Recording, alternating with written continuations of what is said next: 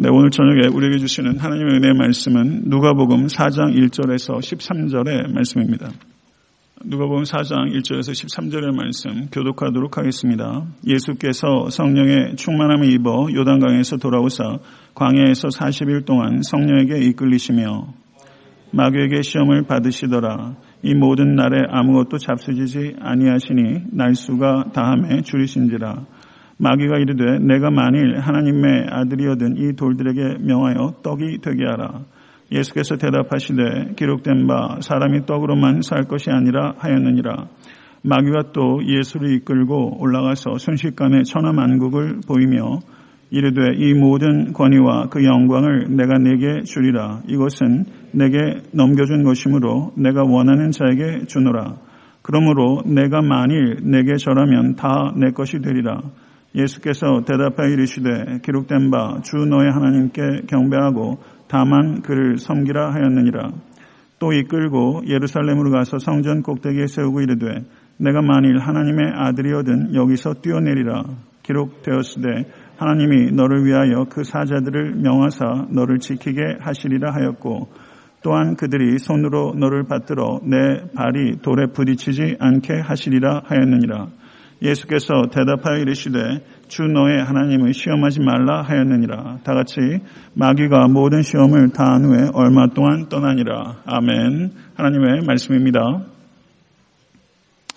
네, 오늘 본 말씀 누가복음 4장 1절 13절의 말씀은 예수께서 사탄의 시험을 이기신 사건을 기록하고 있습니다.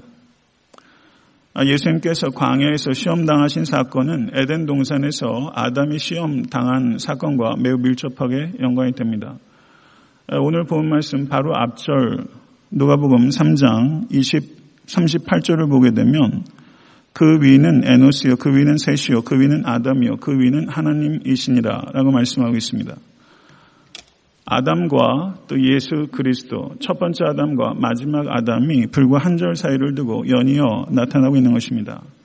첫 번째 아담은 에덴 동산의 시험에 굴복하였지만 마지막 아담이신 예수 그리스도께서는 광야의 시험을 승리하셨습니다. 예수 그리스도께서 광야에서 사탄의 시험을 승리하신 사건은 예수 그리스도의 십자가의 승리를 그리고 더 나아가 예수 그리스도께서 이 땅에 재림하실 때 최후의 승리를 예견케 하는 승리입니다. 믿으십니까? 그리고 이 승리는 예수 그리스도 안에 있는 모든 그리스도인들의 승리를 예견케 하는 승리입니다. 할렐루야. 승리가 우리에게 주어진 것입니다. 심지어 하나님의 아들이신 예수님조차 집요하게 사탄이 그야말로 오만 방자하게 예수님을 연이어서 공격했습니다. 예수 그리스도조차 시험했던 이 사탄은 그리스도인들을 시험에 빠지도록 하기 위해서 우는 사자처럼 삼킬 자를 찾고 있는 것이 영적 현실입니다. 사랑하는 성도 여러분, 사탄이 성도를 구원해서 끊을 수 없습니다. 그러나 성도가 무기력하게 살아갈 수, 살아가도록 우리를 시험할 수 있습니다. 이것을 경계하실 수 있게 간절히 바랍니다. 아, 사탄은 실제합니다. 성도님들께서 믿든지 믿지 않든지 사탄은 실제합니다. 그러나 사탄을 대할 때 사탄을 무시하거나 무서워하지 마시고 사탄을 성령을 의지해서 물리치실 수 있는 모든 권속 되실 수 있게 되기를 간절히 축원합니다. 야고보서 4장 7절의 말씀은 그런즉 너희는 하나님께 복종할지어다. 마귀를 대적하라. 그리하면 너희를 피하리라. 믿으십니까? 마귀를 대적하는 성도와 교회가 되어야 될 줄로 믿습니다.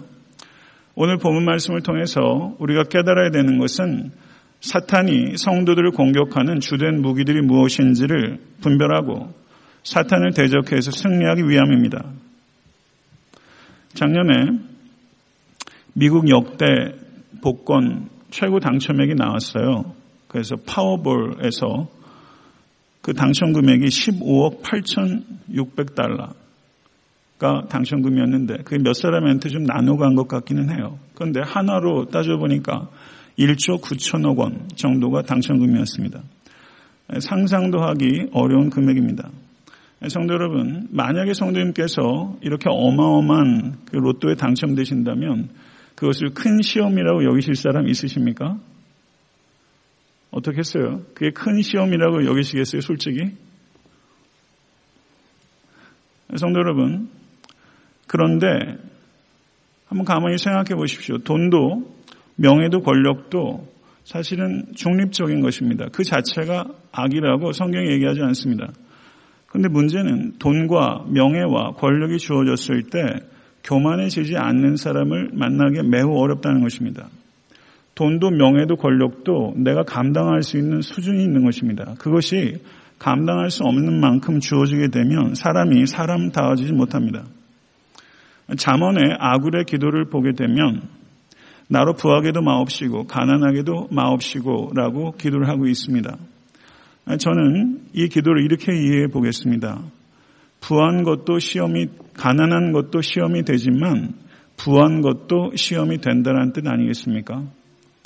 성도 여러분, 아파서 시험에 당하는 경우들이 있습니다. 그러나 아픈 것만 시험의 원인이 되는 것이 아니라 건강한 것도 시험의 원인이 될 수 있다는 것입니다. 실패만 시험이 되는 것이 아니라 성공도 시험이 될 수 있다는 것입니다. 불편해서 당하는 시험이 있지만 사실은 안락해서 당하는 시험이 더 큰 시험이 될 수 있다는 것입니다. 성도 여러분, 사무엘서를 보게 되면 다윗이 사울을 죽일 수 있는 기회가 두 번 있었습니다. 다윗의 신하들이 이건 하나님께서 주신 기회라고 이야기를 했습니다. 만약에 다윗이 영적으로 분별하지 못했다면 그야말로 하나님의 뜻이라고 철석같이 믿고 첫 번째는 살려줬어도 두 번째는 영락 없이 죽였을 것입니다. 그러나 다윗은 사울을 죽일 수 있는 상황을 기회라고 여기지 않았고 그것을 시험이라는 것을 분별했습니다. 성도 여러분, 우리가 살아가다 보면 이게 기회다 싶은데 누가 봐도 기회인 것 같은데 그게 기회가 아니라 시험인 것이 있다는 것입니다. 이것을 분별하기는 여간 어려운 것이 아닙니다. 기회처럼 보이는 시험을 분별하실 수 있는 영적 분별력이 여러분에게 임할 수 있도록 기도하실 수 있기를 간절히 바랍니다. 사람들을 이렇게 보게 되면요. 내 뜻대로 될 때 그것을 어, 시험이라고 생각하는 사람은 한 사람도 없는 것 같아요. 내 뜻대로 될 때. 아, 목사님 요즘 시험에 빠졌어요 라고 말하는 것은 10중 8구는 내 뜻대로 안 될 때입니다. 그러나 한번 생각해 보세요. 내 뜻대로 될 때, 내 뜻대로 안 될 때, 내 뜻대로 안 되는 것이 오히려 축복일 때가 많이 있다는 사실. 내 뜻대로 될 때 그것이 큰 시험이 될 수도 있다는 것. 이것 경계하실 수 있으시겠습니까? 사랑하는 성도 여러분, 성도에게 정말 중요한 것은 내 뜻대로 되고 안 되고 하는 것이 아닙니다. 인생이 그렇게 되지도 않아요. 정말 중요한 것은 내 뜻대로 되고 안 되고 하는 것이 아니라 뜻이 하늘에서 이루어진 것 같이 나의 삶 가운데 이루어지는 것입니다. 성도 여러분, 인생의 성공은 하나님의 뜻이 여러분의 삶 가운데 이루어지는 것입니다. 때로는 그것이 써도, 때로는 이해하기 어려워도 하나님의 뜻이 내 삶 가운데 이루어지는 것, 그것이 사랑하는 성도 여러분, 축복인 것을 받아들이실 수 있는 영적 민감함과 성숙함이 여러분과 저에게 임할 수 있게 간절히 축원합니다. 예수님께서 세례 받으실 때 너는 내 사랑하는 아들이다. 내가 너를 기뻐하노라. 라고 하늘에서 음성이 들렸습니다. 이것은 매우 중요한 사건입니다. 그런데 이 음성을 들으신 직후에 예수께서 광야에서 시험을 당했다는 것을 우리가 매우 민감하게 살펴야 됩니다. 큰 계시, 큰 승리, 큰 기쁨, 큰 성공 뒤에 큰 시험이 찾아올 때가 많다는 것입니다. 이건 영적으로 그럴 때가 참 많습니다. 경험적으로도 그렇습니다. 등산하는 사람이 어려움 가운데 크레바스 같은 데 빠지는 것은 산에 올라올 때가 아니라 내려올 때입니다. 사람이 은퇴 이후에 어려움을 겪는 사람들이 많이 있습니다. 성도 여러분, 시험이 언제 찾아오는가? 시험이 찾아오지 않을 것 같은 때에 시험이 찾아옵니다. 이것을 기억하실 수 있게 간절히 바랍니다. 하나님의 아들이신 예수 그리스도조차 시험을 당하셨다는 것은 이 세상에 존재하는 인간 중에 시험에서부터 면제될 수 있는 인간은 한 사람도 없다는 것입니다. 우리는 모두 시험을 당합니다. 하나님의 사랑하시고 기뻐하는 자에게도 시험이 있다는 것을 생각하십시오. 만약에 지금 이 자리에 시험 당하고 계신 권속들이 계신다면 그것이 하나님이 나를 사랑하지 않으시거나 나를 기뻐하지 않으시기 때문이다 라고 생각하지 마십시오. 성도 여러분, 시험 당하실 때 예수께서도 시험 당하셨다는 것을 기억하시고 이 세상 어느 누구도 내 시험을 이해할 수 없지만 오직 예수 그리스도는 이해하실 수 있다는 것과 그리고 그 시험을 감당할 수 있는 지혜와 능력을 주실 수 있는 원천은 오직 죄가 없으셨지만 시험 당하신 예수 그리스도에 있다는 것을 진심으로 받아들이시는 모든 관속 되실 수 있게 되기를 간절히 축원합니다. 그런데 예수께서 시험 당하신 곳이 광야였습니다. 그런데 시험은 광야에만 있는 게 아니라는 것입니다. 에덴 동산에서도 시험이 있었습니다. 광야에서 다윗은 시험 받았습니다. 그러나 다윗이 시험에 넘어진 것은 광야가 아니라 왕궁이었습니다. 왕궁의 옥상이었습니다. 저가 왕이 되기 전에 조망자였을 때 시험당한 것이 아니라 왕이 된 후에 시험당했습니다. 시험, 환경이 나쁠 때만 시험이 있는 것이 아니라 환경이 좋아졌을 때 오히려 시험이 올 수 있다는 것입니다. 성도 여러분, 시험 당했다는 말을 듣게 되면 목회자가 흔히 고면하는 말이 기도하십시오라는 거예요. 기도가 부족해서 시험 당한다 이런 얘기 많이 해요. 그런 측면이 있죠. 그러나 기도가 부족할 때만 시험 당하는 게 아니에요. 예수 그리스도께서 40일 동안 광해에서 금식 기도하셨어요. 영적으로 최고로 고양된 순간입니다. 영적으로 최고로 고양된 순간에도 시험이 옵니다. 오히려 영적으로 높은 수준에 이르렀을 때는 높은 수준의 시험이 찾아오고 영적으로 매우 낮아 있을 땐 시시한 시험에도 넘어지게 되는 것입니다. 성도 여러분, 다른 사람이 누군가가 나에게 시험거리다라는 이야기를 목회하다 보면 많이 들어요. 분명히 그렇죠. 근데 가만히 생각해 봐요. 우리 교회에서 가장 큰 시험이 될 수 있는 사람이 누구라고 생각하세요?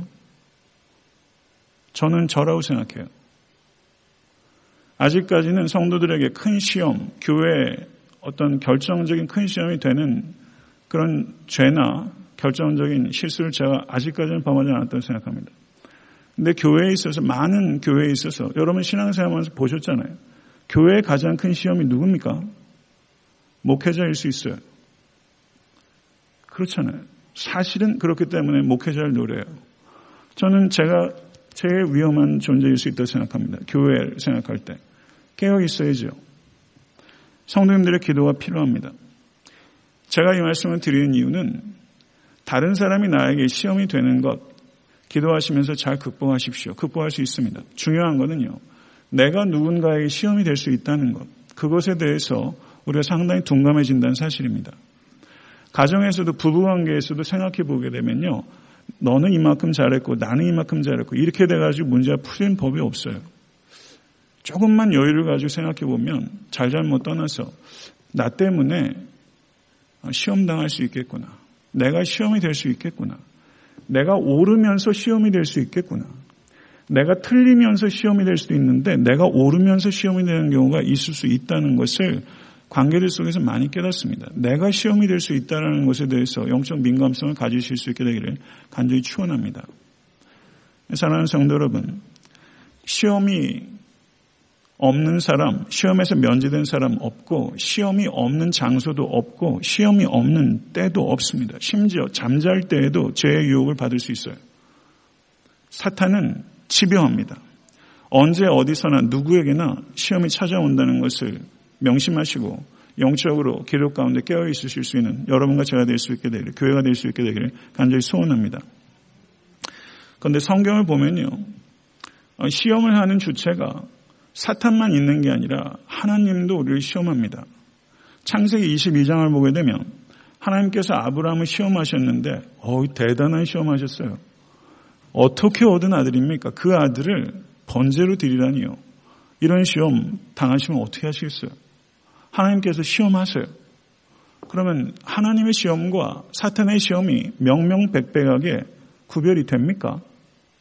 그러면 구별이 되면 그 각각의 시험에 대해서 우리가 대응하는 방법은 달라야 다를 수 있는 겁니까? 영어에서 영어 번역을 보게 되면 하나님의 시험은 일반적으로 테스트라고 번역합니다. 창세기 22장은 보세요. 다 테스트라고 번역하고 있어요. 그런데 사탄의 시험에 대해서는 temptation이라고 번역하고 있습니다. 신명기 8장 14절에서 16절을 보게 되면 하나님께서 우리의, 우리를 시험하시는 것은 우리를 복주시기 위함입니다. 우리를 살리시기 위해서 하나님께서 우리를 시험하십니다. 그러나 사탄이 우리를 시험하는 것은 우리를 망하게 하려고, 우리를 멸망받게 하려고 사탄 우리 시험합니다. 때때로 하나님께서는 우리가 상상할 수도 없는 위대한 지혜와 능력을 가지고 사탄의 시험을 이용하셔서 우리를 키우기도 하십니다. 믿으십니까? 성도 여러분, 하나님께서는 우리들이 시험에 통과하기를 원하지만 사탄은 실족하기를 원합니다. 시험이 어디에서부터 오든지 간에 그 시험은 위기입니다. 아브라함도 사실은 창세기 22장에서 큰 위기를 경험한 거예요. 그 정도의 시험이라면 감당하기 여간 어려운 일이 아닙니다. 자식 키우는 사람은 다 느끼실 거 아니에요. 그 얼마나 큰 위기입니까? 차라리 내가 번제로 드리겠다고 할 만한 상황이죠. 그런 상황에서 성도 여러분, 하나님께서 우리를 시험하세요. 내가 이해하고 못하고의 문제는 별개의 문제예요. 하나님께서 우리를 시험하세요. 그러나 성도 여러분, 우리는 이해하고 하나님을 믿는 게 아니라 믿음으로 믿습니다. 세세한 국면들을 다 이해할 수는 없어도 하나님의 성품과 지혜와 능력과 사랑을 믿기 때문에 나를 향하신 하나님의 뜻을 신뢰합니다. 성도 여러분 지금 시험 가운데 계시다면 그 시험의 목적은 분명합니다. 여러분의 믿음의 진보와 성숙과 축복을 위해서입니다. 믿으시면 아멘 하세요. 이것을 위해서 시험을 허락하신 겁니다. 믿음으로 산다는 것은 무엇인가? 유진 피터슨을 모르겠어요. 누가 그런 말을 붙였는지 목사의 목사래요. 예, 모르겠어요. 누가 붙였는지. 목사의 목사라고 불리기도 하는 유진 피터슨이 뭐라고 말하냐면 믿음으로 산다는 것은 시험을 받는다는 것이다. 저는 이 말 맞다고 생각해요. 믿음으로 산다는 것은 시험 받는다는 것입니다. 종교개혁자 마틴 루터의 정말 가까운 친구였던 종교개혁의 동지요. 그리고 동료 신학자였던 멜랑이톤이라는 잘 알려져 있지 않지만 종교계 역사에서 상당히 중요한 인물이 멜랑이톤입니다. 이 멜랑이톤이 루터의 삶을 회상하면서 뭐라고 말했냐면 루터는 죽을 지경에 이를 만큼 악마의 시험을 받았습니다. 그러나 루터는 자기의 영적 고뇌의 깊은 물을 지나면서 영적 항해수를 배웠습니다. 영적 고뇌의 깊은 물을 지나면서 영적 항해수를 배웠다. 루터에게 스승이 셋이 있었는데 첫 번째 스승은 말씀이요. 두 번째 스승은 기도요. 세 번째 스승은 시험이라고 말했습니다. 시험을 스승 삼으실 수 있는 여러분과 제가 될 수 있게 되길 간절히 축원합니다. 지금 시험 가운데 계신 성도가 있다면 그 시험의 높은 파고를 해치고 지나가면서 영적 항해수를 배우실 수 있길 간절히 바랍니다. 성도 여러분, 마귀의 첫 번째 시험은 무엇입니까? 마귀가 예수님을 시험한 목적은 예수님을 죄와 불순종에 빠뜨리게, 빠뜨림으로 인해서 죄 없는 구주로서의 예수 그리스도의 자격을 박탈해서 구속의 계획을 망치려고 하는 것입니다. 마귀는 세 가지 방식으로 예수님을 시험했습니다. 첫 번째는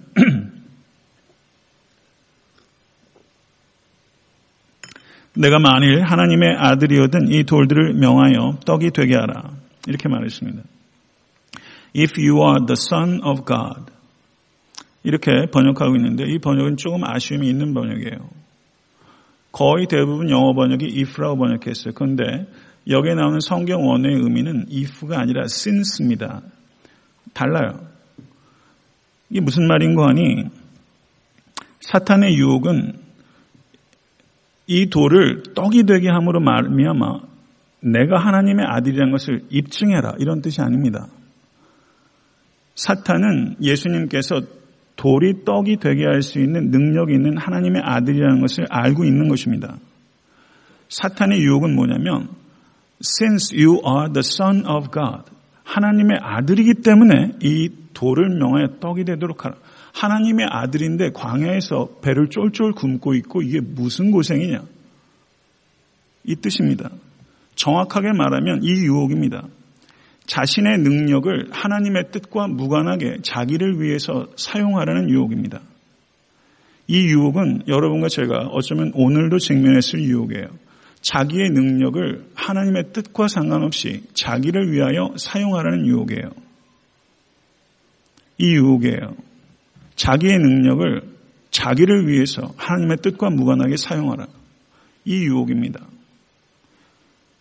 이에 대해서 예수님께서 신명기 말씀을 인용하시면서 유혹을 이기셨어요. 사람이 떡으로만 살 것이 아니라 병행 본문인 마태복음은 사람이 떡으로만 살 것이 아니요 하나님의 입으로 나오는 모든 말씀으로 살 것이니라. 라고 해서 신명기 뒷부분까지 인용하고 있습니다. 사람이 떡으로만 살 것이 아니요.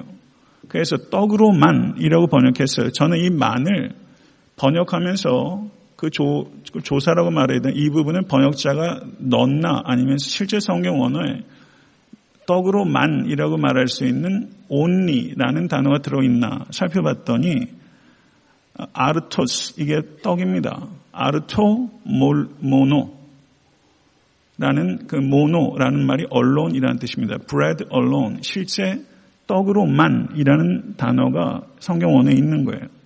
그러면 사람이 떡으로만 살 것이 아니에요. 이게 무슨 뜻입니까? 예수님이 말씀하신 것은 떡의 중요성, 떡의 필요성을 부인한 게 아닙니다.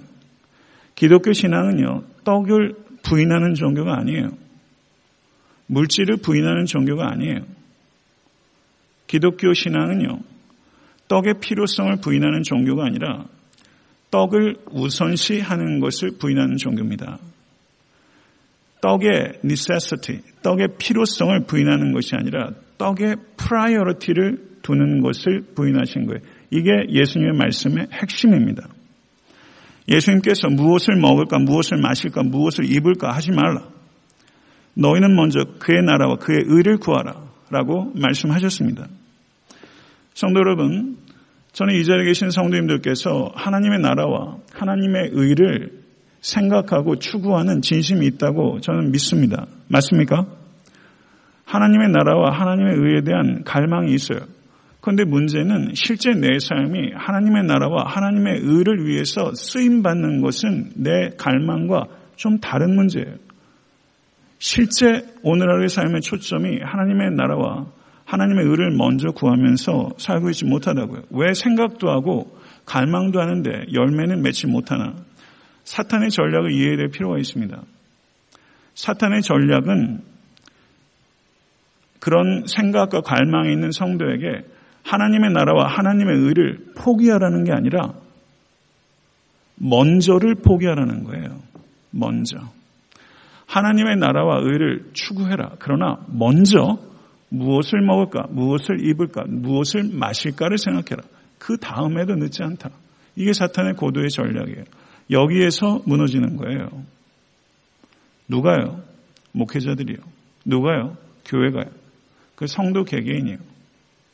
상식이라는 이유로, 합리적이라는 이유로, 여러 가지 이유로 하나님께 전심으로 자신을 드리지 못하고 있는 거죠. 그러다 보니까 능력을 경험하기가 매우 어려운 것이죠. 지난주에 설교했던 것처럼 교회가 교회 담장을 벗어나지 못한단 말이죠. 이게 우리의 영적 연약함입니다. 예수님께서 40일 동안 금식하셨습니다. 40일 동안 금식하면요. 금식 며칠 해보셨어요? 40일 금식하는 게 사람이 육체적으로 버틸 수 있는 최고 한계라고 봐야 될 거예요. 성남시장 이재명 한 열흘 정도 금식했죠. 또 한 30일, 40일 금식한다고 그랬어도 몰래 먹는 사람들 많더라고요, 요즘은요. 먹다가 걸려가지고 망신당하는 사람 많아요. 성도는 40일 금식하면요. 그냥 다 떡으로 보일 거예요. 그런 상황에서 돌을 떡으로 바꾸지 않는다. 광해에서 오병이어의 기적으로 오병이어로 남자 장전만 5천 명을 먹이셨잖아요. 떡을 그렇게 만들어서 그땐 주셨어요. 왜요? 그게 하나님의 뜻이니까. 기적을 사용하지 않는 게 하나님의 뜻이 아니라 그때 그 순간 하나님의 뜻은 돌을 떡으로 만드는 게 아닙니다. 일반화시키면 안 돼요. 오병의 기적으로 예수께서 사람들을 먹이시고 본인도 드신 거예요. 그렇죠. 예수님께서 말씀하셨습니다. 오늘 있다가 내일 아궁이에 던지는 들풀도 하나님이 이렇게 입히시거든 하물며 너희일까 보냐. 이 말씀 믿으시기를 간절히 축원합니다. 성도 여러분, 예수께서 이 말씀을 가르치셨고 이 말씀을 믿으셨어요. 지금 내가 돌을 떡으로 바꾸지 않아도 하나님의 섭리가 내 능력으로 먹을 수 있어도 내 능력으로 나를 보호할 수 있어도 하나님의 뜻이 아니라면 그렇게 하지 않는 거예요. 하나님의 섭리에 대해서 전적으로 믿으셨기 때문에 예수님께서 그렇게 하지 않으신 것입니다. 성도 여러분, 저를 한번 따라 하시죠. 떡이 아니라 뜻을 먼저 구하라. 떡 중요해요. 예수님께서도 오병의 기적 행하실 때 말씀으로 가르치시고 먹이셨어요. 불쌍히 여기셨어요. 먹이는 종교입니다. 기독교는요. 떡 중요해요. 모든 종교 중에서 떡의 중요성은 기독교처럼 강조한 종이 없을 겁니다. 그러나 중요한 건 떡보다 뜻이에요. 아무리 절박해도 설사 죽을지언정 떡보다 뜻입니다. 목사가 이렇게 설교하기는 쉽죠. 그러나 이렇게 사는 건 다른 문제죠. 사는 성도 여러분, 떡보다 뜻입니다. 이것을 체험하실 수 있는 축복이 여러분과 저에게 임할 수 있게 간절히 추원합니다. 두 번째 시험은 마귀가 예수를 이끌고 높은 곳에 올라가서 순식간에 거기에 표현해 보면 순식간이라는 말에 주목해야 돼요. 천하 만국을 보이며 이 모든 엑소시아 권위와 그 영광 내가 내게 주리라. 이것은 내게 넘겨준 것이므로 내가 원하는 자에게 주노라. 이건 거짓말입니다. 이렇게 할 수 있는 권한이 사탄에게 있지 않아요.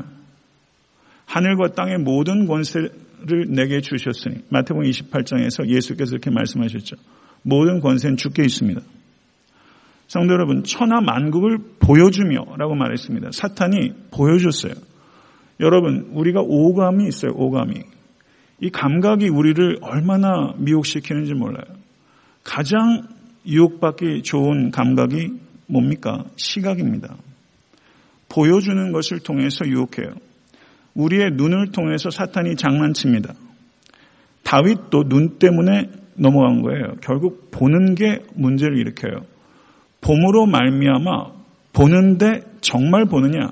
육안으로 보느냐, 영안으로 보느냐, 전체를 보느냐, 부분을 보느냐, 멀리 보느냐, 근시한 쪽으로 보느냐, 봄의 질이 달라요.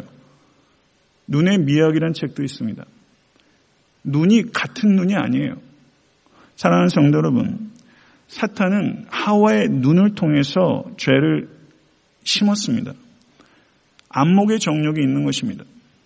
성도 여러분, 잘 보실 수 있는 은혜가 임할 수 있게 되길 간절히 바랍니다. 보느냐? 내가 소경이다. 예수께서 바리새인들에게 말씀하셨죠.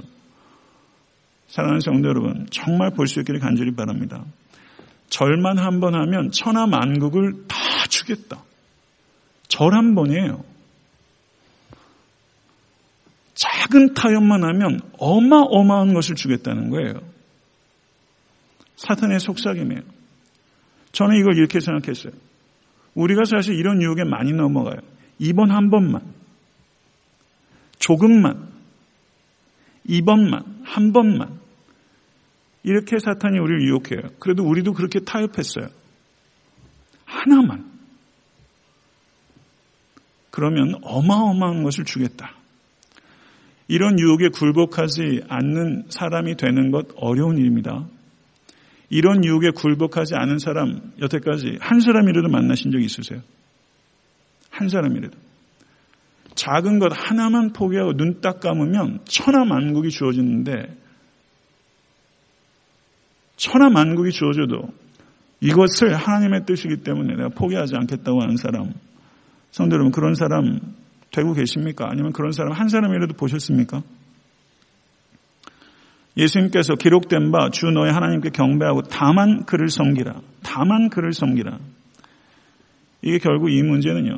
10계명의 첫 번째 계명에 해당되는 부분입니다. 우리가 누구를 섬길 것인가 하는 부분이에요.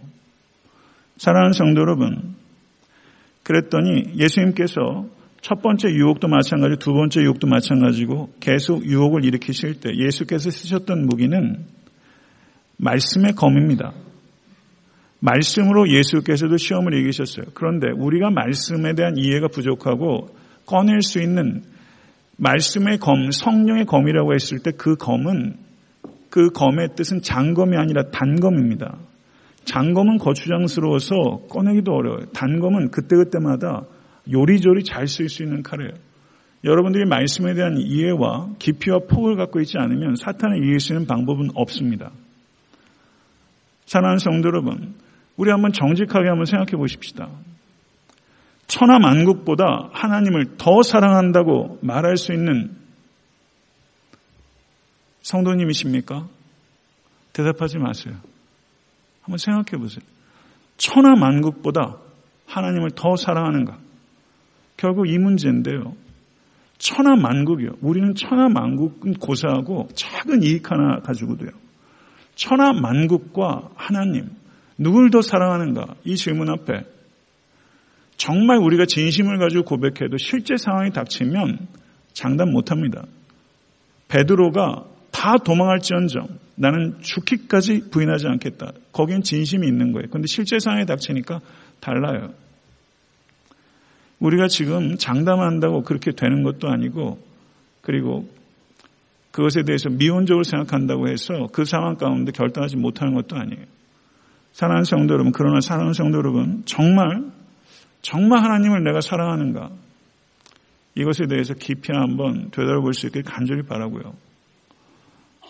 성도 여러분, 사탄의 전략 가운데 하나가 순식간입니다. 사탄의 방법은 항상 과정을 무시하게 하는 쪽으로 작용해요. 과정을 건너뛰게 하고 과정을 생략하게 해요. 요즘 이 시대가 모르 가도 한약만 가면 된다는 게 요즘처럼 심각한 때가 어디 있습니까? 그렇죠. 결과 지상주의. 과정을 소중하게 여기는 거는 그냥 윤리책에 나오는 그냥 미담이지 과정을 소중히 여기라고 실제 그렇게 살아가는 사람 참 드뭅니다. 교회에서도요. 교회가 크기만 하면 다 되는 거예요. 교회가 양적으로 성장만 하게 되면 이게 세상적인 방법인지 인본주의적인 방법인지 그거를 깊이 염두에 두고 따지지도 않아요. 그냥 뭐 하면 잘 된다더라 하게 되면 한국에서 목사님들이 얼마나 미국에 오는지 몰라요. 프로그램 카피해 가려고요. 한국 교회가 맨날 미국 교회 카피해 가요. 성도 여러분, 교회 내에 세상적인 게 더 많습니까? 하나님의 것이 더 많습니까? 사무엘 에스코바라는 분이 이런 말을 했어요. 기독교는 세상의 인용부호가 아니라 세상의 물음표가 되어야 된다. 그런데 현대 기독교가 세상에 질문을 던지는 깨어있는 교회인가? 아니면 세상을 인용하는 다운표로 전락하고 있는가? 세상 것들이 교회 안으로 너무나 많이 들어와요. 능률이란 이름으로. 성도 여러분, 기독교는, 교회는 가치의 소비자가 아니라 가치의 생산자입니다. 이것이 문화 명령입니다. 창조 명령입니다. 가치를 생산하는 공동체가 교회입니다. 믿으십니까? 그 능력이 회복될 수되 간절히 소원합니다. 예수님께서 검을 쓰는 자는 검으로 망하느니라 라고 말씀하셨습니다. 다윗이 나가서 골리앗과 싸울 때 사울이 자기의 군장을 매게 했어요. 그리고 사울의 칼을 주어줬어요. 근데 저가 저벅저벅 몇 건 걷다가 결국 사울의 칼을 내려놨습니다. 그리고 물맷돌을 가지고 나갔죠. 성도 여러분, 우리가 교회가 성장하기 위해서 사울의 칼을 드는 일들이 있어서는 안 됩니다.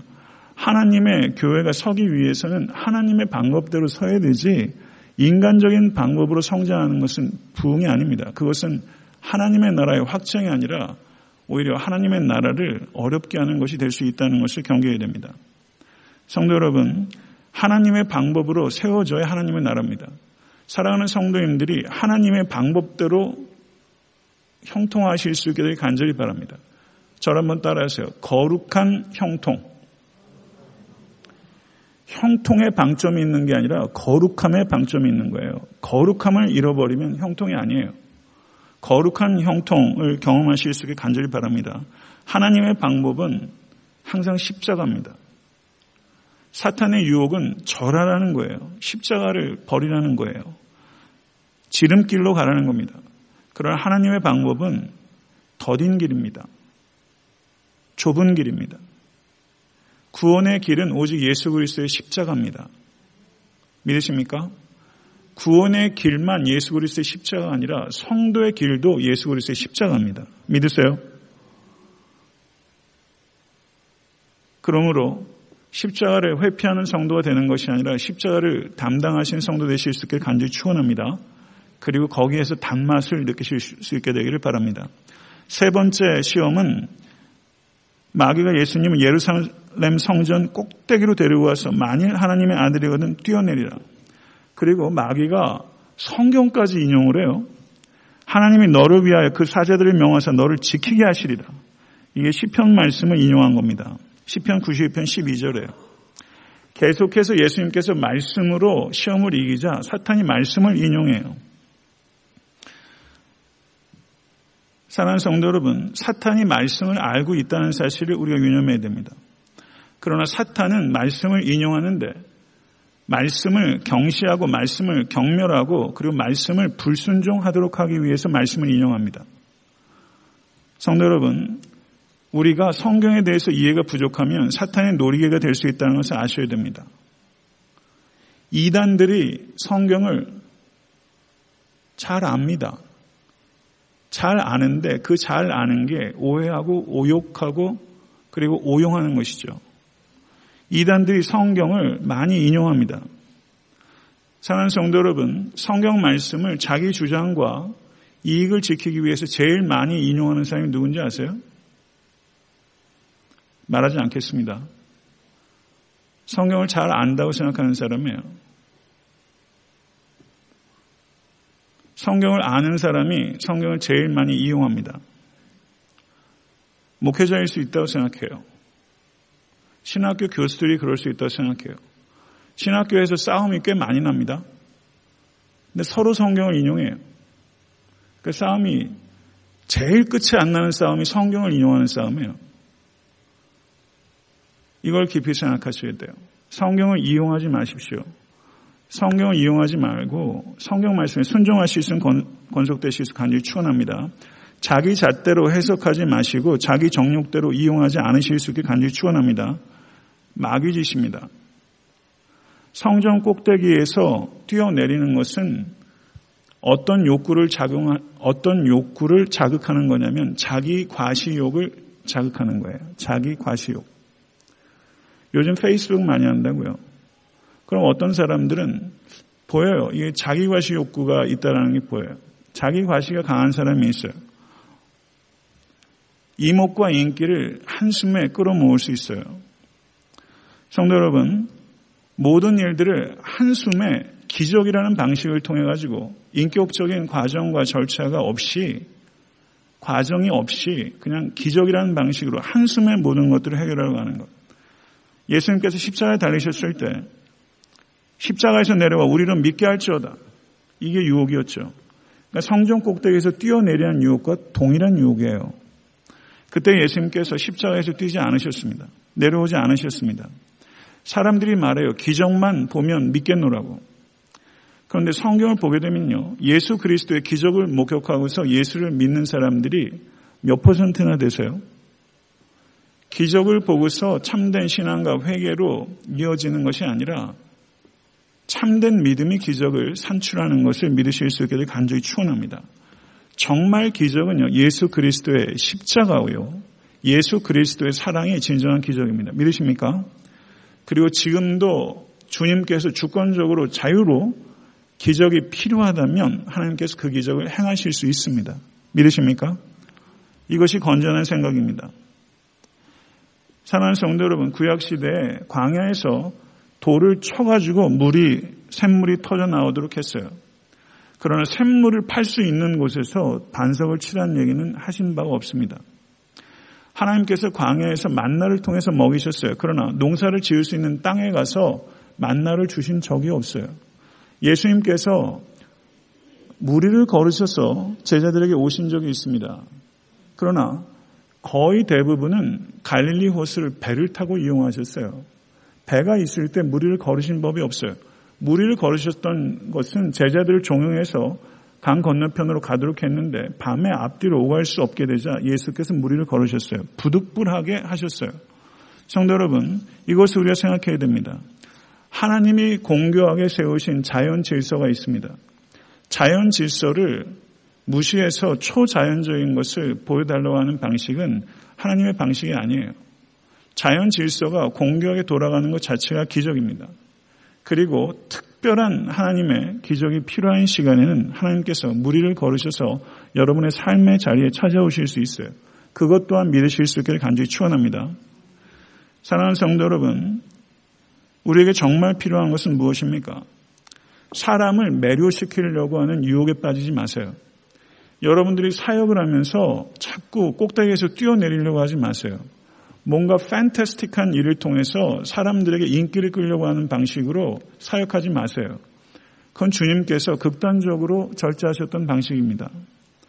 사랑하는 성도 여러분, 우리에게 정말 필요한 것은 무엇입니까?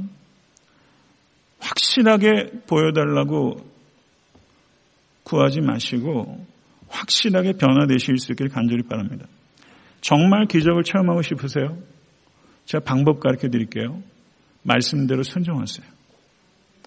말씀대로 순종하면 기적을 체험할 수 있습니다.